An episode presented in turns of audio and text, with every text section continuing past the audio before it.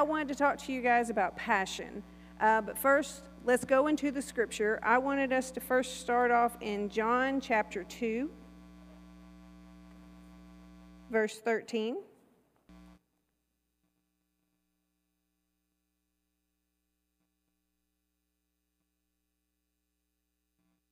Says, Now the Passover of the Jews was at hand, and Jesus went up to Jerusalem, and he found in the temple those who sold oxen and sheep and doves, and the money changers doing business.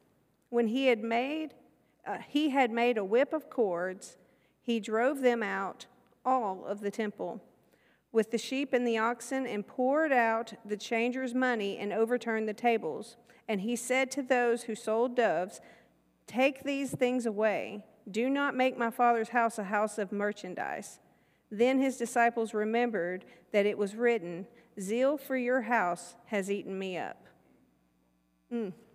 And then I want to go to Psalm chapter 69, verses 7 through 9. It says, Because for your sake I have borne repro- reproach. Shame has covered my face. I have become a stranger to my brothers and an alien to my mother's children, because zeal for your house has eaten me up. Let's pray. Dear Lord, I thank you, Father, for the opportunity to be able to speak tonight. God, I ask that you would anoint my, my lips and give me wisdom on every word that I say. Let it be that it is sweet as honey to each and every person, and that we grow tonight in one, one accord with unity. In Jesus' name I pray. Amen. Amen. All right, so I have to admit first, it's kind of strange. I'm not used to Brad being here.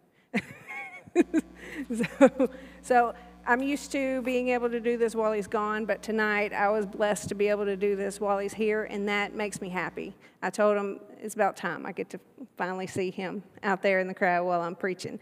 And so, thank you for everything that you said. It made me tear up a moment, and it was it was a blessing. And with with you saying that we've been through so much, it is so true, and you've seen me at the times when I didn't have that passion or that zeal, as the scripture says. So thank you for sometimes putting up with me too. and vice versa, you know. Anyways, uh, in the scripture, they use the word zeal to describe exactly how, how the feeling was for his house. I I titled this A Passion for His House for a reason because I knew I could say zeal over and over again, but to me, the impact of the word passion comes across a little bit deeper. A definition for zeal is a strong feeling of interest and enthusiasm that makes someone very eager or determined to do something. And one of the synonyms for the word zeal is passion. So I said, you know, let's talk about being passionate for God's house. And I know you're probably thinking, okay, well, we, we covered this last week, but no, this is a totally different area. We're going to talk about a totally different area when it comes to God's house tonight. And so I hope you guys are ready. Is everybody prepared? Yes. Amen. Amen. Amen. Let's get this party going then. First thing I wanted to say was whatever you're passionate about when it comes to that, people know about it. For example, hobbies. People know I, I crochet, they know I love to. I don't have to sit here and wear a scarf that I've made or a hat that I've made or, or, or a shawl or anything to show that. People who have enough time talking to me find out that I love crocheting. It's just something I've always enjoyed.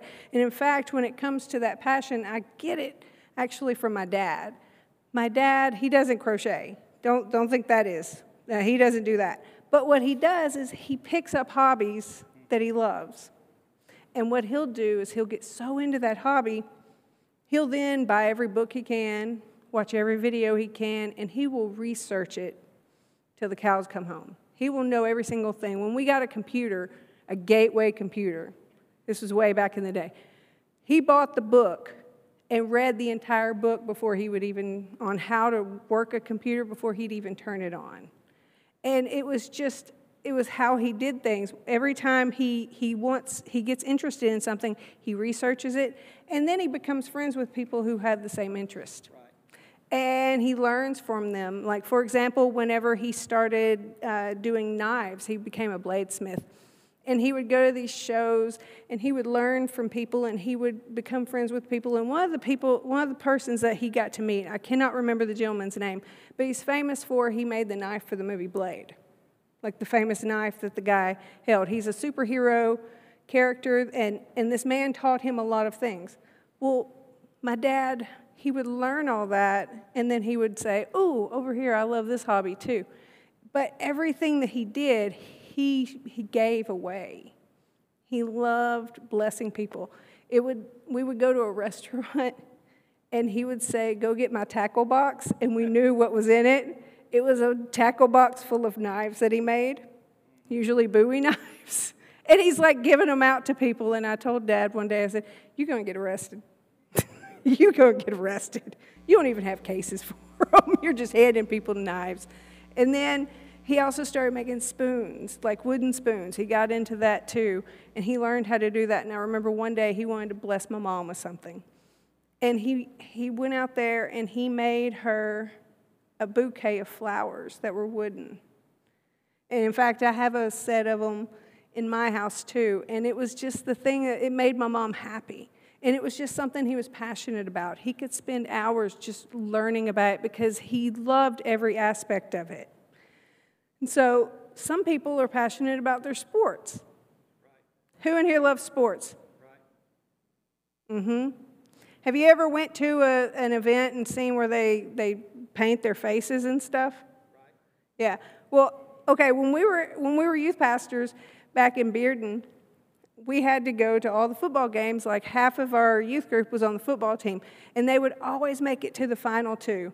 And I remember one year we went, and we were there, and it was snowing, and it was sleeting, and it was freezing, and we were out there. And there were people who came for this game who had no family in the game or anything. They just came loyally because they loved football, that they were going to watch these high schoolers play in the snow and in the sleet. And we were all sneaking off to the bathroom trying to use the air vent. you know, just sticking our whole body in there just to dry off and to warm up. And people were out there with coats and jackets and, and blankets and everything. And so it was their passion. They loved sports. It didn't matter how cold it was. And some people, they have a passion for their grandchildren. They'll show pictures of their grandbabies, they'll talk about them. I mean, I talk about my kids all the time just because I love them and I want to brag on them as much as possible. I talk about my husband because I love him and I want to brag on him as well. And so we, we have passions like that. Some people are foodies. I don't know if you know what that means really. That just means that it's the people who are so obsessed with food, like they'll take pictures of it and and they'll put it on Snapchat or Instagram or anything like that. Before they'll even eat it, they'll let it go cold just so they can get that perfect angle because they're so into the food, not just the taste of it, but the look and the place where you go and things like that. And my, my favorite one that I wanted to talk about was fitness. Some people, you know when people are into fitness. And so I, I love that we watched this video the other day called Stereotypes People in the Gym because I've seen it. Uh, you see people who take the protein powder and pour it in their mouth without any water. That's the weirdest thing. Or you'll, you'll know when you talk to them. And, and I think my favorite one was they showed a guy in a sauna suit walking by, and it said, you know, that's one of the stereotypes a guy in a complete sweatsuit, and he's like in a silver suit walking by, like, what's up? And, and so it was pretty funny. My kids love it because Aaron now goes to the gym and he looks for those people, and so it's hilarious. But point being, everybody's got a passion, correct? There's something we all are passionate about. It could be our family, could be hobbies, could be food. I think we all love food, but um, you get the point. And so tonight, that's why I wanted to say there's passion for his house. Just like we have passion in so many other areas, we're so passionate about it, we should also have that about our faith. It should be that any person who has any type of contact with us knows where our beliefs are and what our faith is. Amen? Because there's a passion in that. Now, a good example would be we had a friend, I'm going to leave names out, but I had a friend who she met with someone who was a different denomination. And as they were talking, the woman said to her, well, I dress like this so people know what I believe. I don't need the other stuff. I need to dress like this because then people see me and know what I believe. And our friend, I loved what she said back. She just looked at her and said, Well, I don't need my clothes to tell people. I let my mouth do it too. And so I just thought that was the most beautiful thing to hear her say that to someone that she had explained. It's more than how you look, your whole life needs to show that. If you're passionate about it, it shines through. So, as we talk about being passionate, I had a few questions I wanted to ask. First one is number one, how do we become passionate for God? Well, as I studied and I prayed about what to teach on tonight, it's kind of funny because on this question, it actually answers for what we have been learning about. Week one is the first point studying God's Word. We need to be in God's Word. A great example would be sometimes I, I wake up in a crabby mood, like he says. Sometimes he lets me sleep, you know. But I sometimes don't wake up in the best mood. I get in the Word of God, my eyes change. Doesn't matter what I'm reading. It's as though something in me has completely shifted. And the reason why it's shifted is because God is speaking to me. I'm not just reading the Word of God just to get it done with and say, okay, I did my quota. It's studying the Word. As you study the Word, you learn more, you grow more, you realize, oh, wait, okay, I've always heard that, that scripture quoted, but now I know where it's at. That's always, when you're a new believer, that's the funnest part. When you find the scripture that you've always heard people talk about, and sometimes the funniest part is when you go, wait a minute, that's not how they quoted it to me. And you start to realize, oh, this is why I need to study God's Word. So, week one, we covered that. And then the second one would be for week two, what we covered, and that's getting connected, plugging into a church, being a part of growth groups. We have how many growth groups now? About 15 growth groups. We have something for everyone. And there's, there's no reason to not be connected because that's what we need. We've been for two years in a point of almost isolation and it's detrimental. It showed that the suicide rates have went up. Depression is on a high. I bet you if I looked at the statistics of certain medications that are out that deal with antidepressants and things of that nature, we would see a higher rate from these past two years. And that's what getting connected means is we need to be connected so we can be with one another so that we fellowship. It's not just about us coming in here and all sitting sporadically. It's the fact that 15 minutes before church starts, we're all talking to one another. We're asking how our day is. Or we're seeing people that are missing and saying, huh, I need to get in contact with them. I wonder if they're okay. And that's what it's about is getting connected and feeling like you're a part of a family. Because when you get connected and you create friendships, that are in the church, in the body, that are believers just like you, it helps you grow spiritually. It gives you more of a passion because you have an understanding of why that's important to build up those relationships. Not every person is going to be in your inner circle. You know, some people are going to be acquaintances, and that's okay. But the thing is, is what makes you grow and become passionate are the types of personalities that are in that inner circle. I have some incredible friends that I can confide in, that I can go to. There are times I've actually had to say, Hey, I'm sorry if I sound like a Debbie Downer. And it's just because I needed a moment. And they say, No, no, you needed it. Because they're, they're my friend. They're not there to criticize me on it or critique me. They're there to help lift me up. They realize I needed someone. And you know, it's funny because um, when I look back to when I dealt with my mom uh, passing, one of the ways where me and Misty became so close was she just knocked on my door randomly and said, Hey, can I come in? And sat down and said, Tell me all about it. Another person who was a really incredible listener was Miss Tina. She stood outside with me in the parking lot and just listened to me. I needed that. And because of that, I was able to finally say, all that's gone. I can grow again. And I needed that moment. And once you're able to get into God's Word and you get connected in a church and plugged in and get to knowing people, then you need to go out and you need to tell people. Tell your story.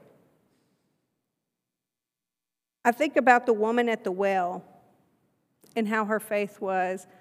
I want that faith of a new believer. I want to feel that fire all the time because she was so excited over what God did. She went and told everybody. Now, if you've watched The Chosen, I kind of feel like they made her look like she was an annoying, crazy lady, but I don't believe that's what she was at all. I believe people saw a change in her life because they saw who she was before and saw who she is now. And that power that Jesus put through her showed a fire and a passion. And that's what we need. We need passion in our life so that we can tell our story. I've been very open about what my story is, but I can tell you right now without any fear because I've been honest with every person in my life, including my parents. At 15, I started drugs, I started drinking, I started dating guys. I did all kinds of stuff. I started skipping school. I I wasn't a Wiccan, but I ended up being friends with a group of Wiccans, and I would go to their meetings because I didn't care. I was like, who cares? It's not anything big that, as I called it, they were glorified tree huggers. That's how I see it. That's how I saw it whenever I went with them. But five years after that, I went through a radical transformation where God really changed my life. And to this day, I can say cigarettes, they don't tempt me. Alcohol doesn't tempt me. Uh, no form of drugs, no old lifestyle tempts me. But the reason why it doesn't tempt me is because I stay in the Word of God. And I stay connected and I share my story. I was the girl in high school nobody ever thought was going to do anything. And now here I am teaching. Amen. God can change anybody. I really am living proof of it. In fact, when we first got saved, Brad would go to the church, and I was the kind of person that said, Oh, well, I don't need to go to church to be a Christian. He found a way to get me to go to church. and it was, he, he came and told me, he said, Nobody believes I'm married. And I went out of bitterness. I was like, You know, I'm going to prove to them. And I walked up in there and I was like, Yeah, I'm Blonnie. You know, and through that, I was able to finally, and people were excited to meet me, which was the weirdest part because I was like, oh, okay, they're hugging me. And now I'm a hugger. When at first I was like, oh, okay, okay, it's nice to meet you too. But then one day, as I was working at FINA, I'll never forget, a lady from the church came just to say hi to me. FINA is a gas station I worked at. That changed everything in me it made me feel like then I was loved and that people truly did care about me. It made me want to be at church. That's the thing, is the want. It's not that you have to go, but that you get to go. Vera Wang said, When you have a passion for something, then you tend not only to be better at it, but you work harder at it too. Just as my dad had that passion for woodworking and bladesmithing. He studied, he got connected to the right people, and then he shared what he learned because he had a passion for it. So now that we have that passion, the next question is what keeps the passion burning? That's our second question. What keeps us going? Because you know what? We've lit the fire, but now we've got to stoke it. We got to keep it lit. If you have a, a group of coals here lit and you separate one, it slowly dies out. So, how do we keep it from being separated and pulling away to where the burnout goes? First thing is being consistent. You've got to have consistency. You can't just sporadically say, oh, well, today I'll read my Bible. Oh, I was too busy. I didn't get a chance to read it. Brad has been doing this incredible program called 75 Hard, and it's been hard. Bless his heart. And it's where it's not a diet or anything. It's just a group of rules he has to follow, and he has to stick to them for 75 days, every single day. And in this group, He has to do a certain amount of water. He has to stick to the same type of food that he wants to eat. If he's on a paleo diet, that's what he would be on, keto, whatever it is. And then he has to read 10 pages of a book every single day. And he also has to drink a gallon of water a day and have two workouts a day. Now, that's been tough on him because he works full time too. And he's a full time dad and a full time husband, but he stuck to it. And the whole point of it is not for weight loss, it is to help train your brain into getting into a routine that no matter what comes your way, you're going to stick to it. And so it's really cool, this thing that he found called 75 Hard, and it really is hard. But that's the thing is consistency. We have to stick to a plan. We can't just say, I'm going to read my Bible. No, we need to study our Bible. We need to take time and spend it with God quietly. We have to have that alone time because that helps keep us grounded and balanced. And the second thing is we have to have people that are close. You can't do it alone. We can't be that coal that slowly, if a coal is rolling away, it has to be pushed back in. And through that, that's through friends, spiritual parents, church family, accountability partners. You have to have all of these areas in order for you to thrive because when you get around people that are just like you, whether if you're negative, that's all you're going to ever have. You don't want the people that are just like you in a negative. You want those that are going to help stoke that fire, help build you up. Maybe even sometimes have to slap you back into sense and say, snap out of it. We've all had to have that, um, each and every one of us.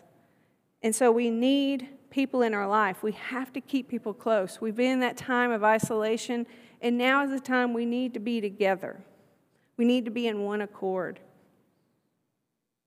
And the third thing would be we need to be present.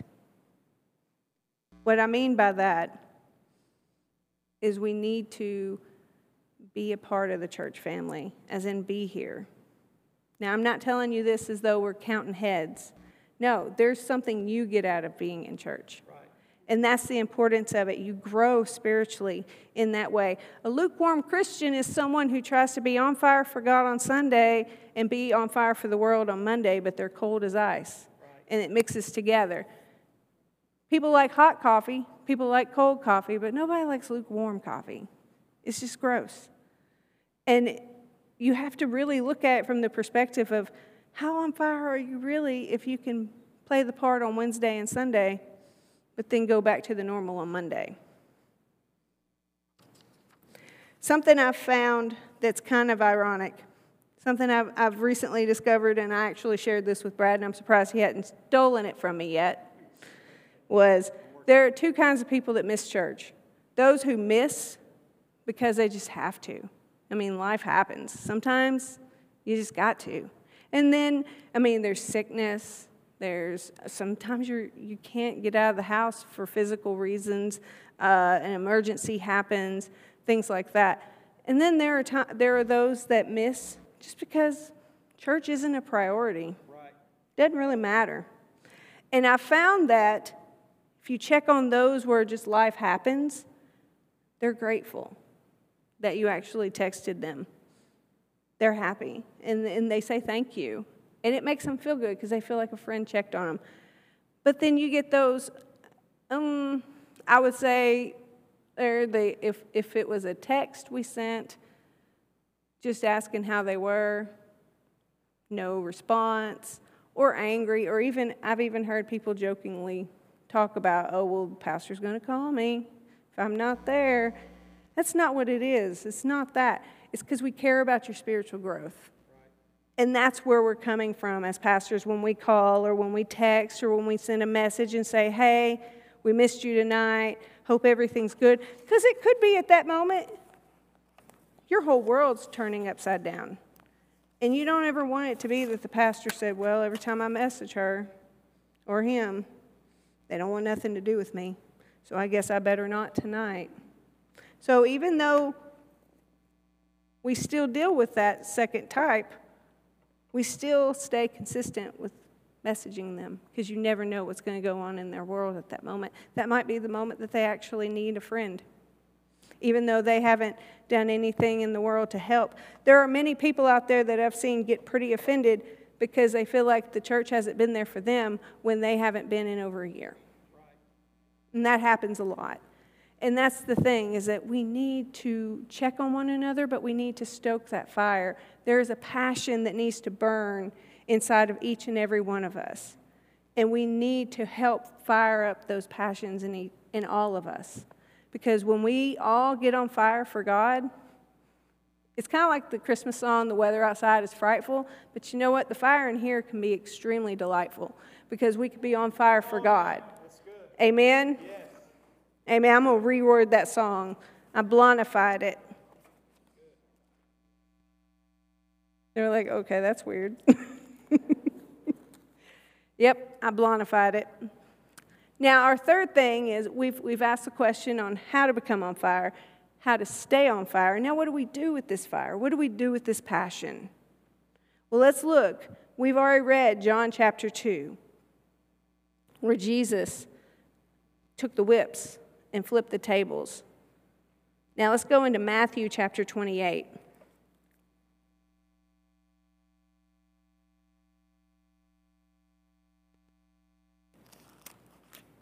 because this is where you're really going to see that passion for his house. Verses 16 through 20. Then the eleven disciples went away into Galilee to the mountain which Jesus had appointed to them. For when they saw him, they worshipped him, but some doubted. And Jesus came and spoke to them, saying, All authority has been given to me in heaven and on earth. Go therefore and make disciples of all nations, baptizing them in the name of the Father, the Son, and the Holy Spirit, teaching them to observe all things that I have commanded you. And lo, I am with you always, even to the ends of the age. Amen. So we saw in John where he was so offended that he, he pretty much chased him out with whips and flipped over the tables and dumped out the money and everything. So we see that, and now as he gives this great commission, we're at the point where the temple has been destroyed. Correct? Yes. So something he had such passion for before, he knew was going to be destroyed. So then, what is the temple? What is the zeal for his house? This is the building. This is the church building, right? But we all, we all like to say we are the church. We are the church. But what we are is we are the extension of this building as we go out those doors to all community. And what really is beautiful to me is if Jesus had that much passion over a building, how much more zeal does he have for this house? That's the passion we need. Jesus said, Go and tell. To have zeal for his house means that we want to go out there, put ourselves sometimes in the most uncomfortable positions, just to win people to Christ. Because we know where we once were. I know that person I used to be, that nobody, that drug addict that alcoholic. I know who I once was. And I'm glad I'm set free. But I want to see other people set free as well. And so that passion inside of us should burn to the point where we want to go and tell. We are to make disciples of one another. Now, being a part of this building and saying we're an extension of this building means that we have to be a part of this building. And we have to be willing to be accountable to those in this building, to the leaders in our life. If we can't be a disciple, we can't make disciples. Come on now. All right.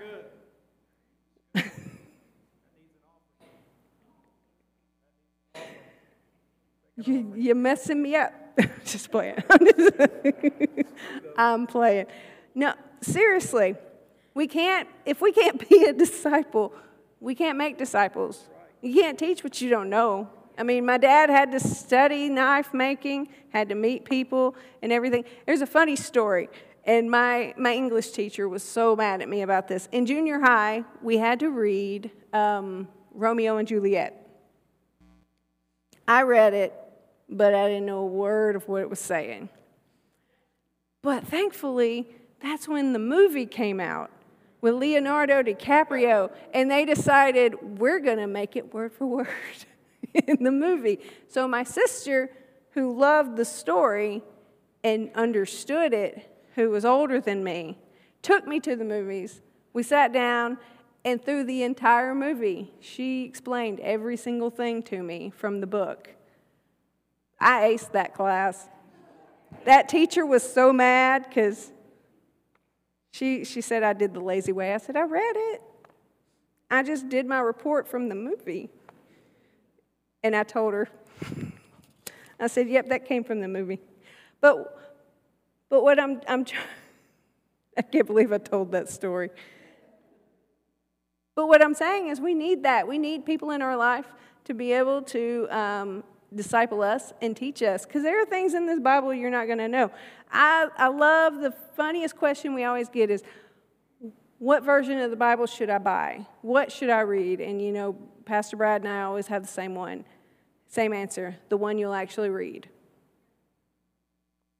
Sometimes we want to get too detailed. We see people who are unbelievers or brand new believers who want to skip to Revelation and they don't know a single thing of what's going on when really there needs to be someone there that is helping with the baby food until you can finally take the solid food and the meat of the word. And that's what grows us. And you know, as you disciple someone, that stirs a fire in you like, oh, wow, I'm actually making a difference. I'm doing something. When I see things in my children where they grow, it makes me so happy it makes me say, wow, I'm actually doing something. And it makes me want to do even more. That's what, that's what zeal is. That's what that passion is, is not that you're just doing what's required. You're going the extra mile. You're wanting to go deeper. You're wanting to learn more. You want to know every single thing about it. And that's our thing, is all of us as being zeal for this house. Jesus had zeal for this house, which is us and zeal for this building, which is the church building. We are to be the extension that goes out, tells the world all about what He has done for us. And as you minister to people, you'll see where, as you see people's lives changed, the growth that happens. And what's so cool is you get to be a part of that. That's something. There's a lot of people out there that God has called them to be amazing people that the world has told them they're nothing. And that's what I love about God. He's He's everything. And for someone like me who the life that I once lived to see me now, it's amazing. I got to go back to one of my class reunions and it was so amazing just to be able to show them a different person because they did not expect it. And, and a few of them even said, what, did, what, did, what happened? and I have to tell them the truth because I got saved on 9 11. I have to tell them 9 11. I, it, was, it was a moment I needed in my life. I needed to finally make Jesus my Lord and Savior. And I did that day. And it was still a slow road.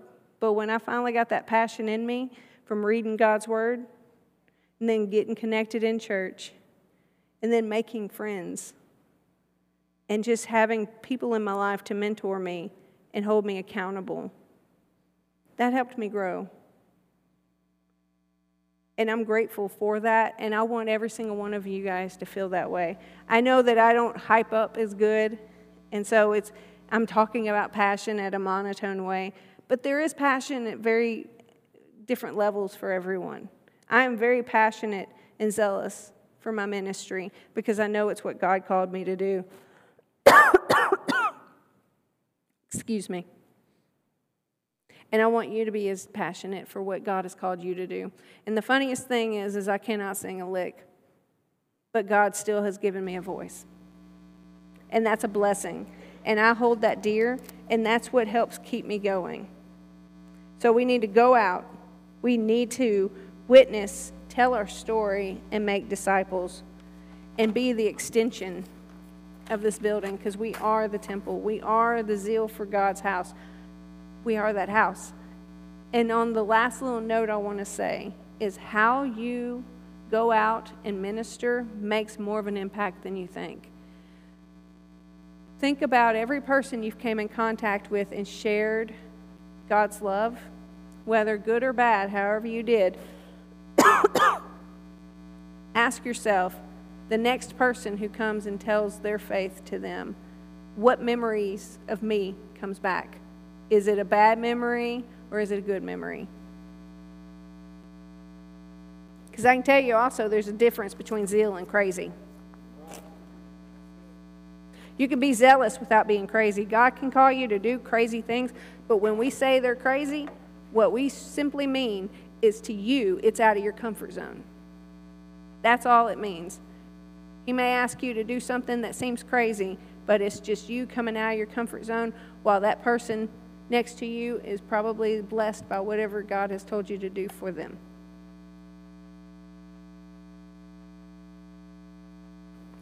So I wanted to close on that, on saying, go and tell the world, because that is what our commission is.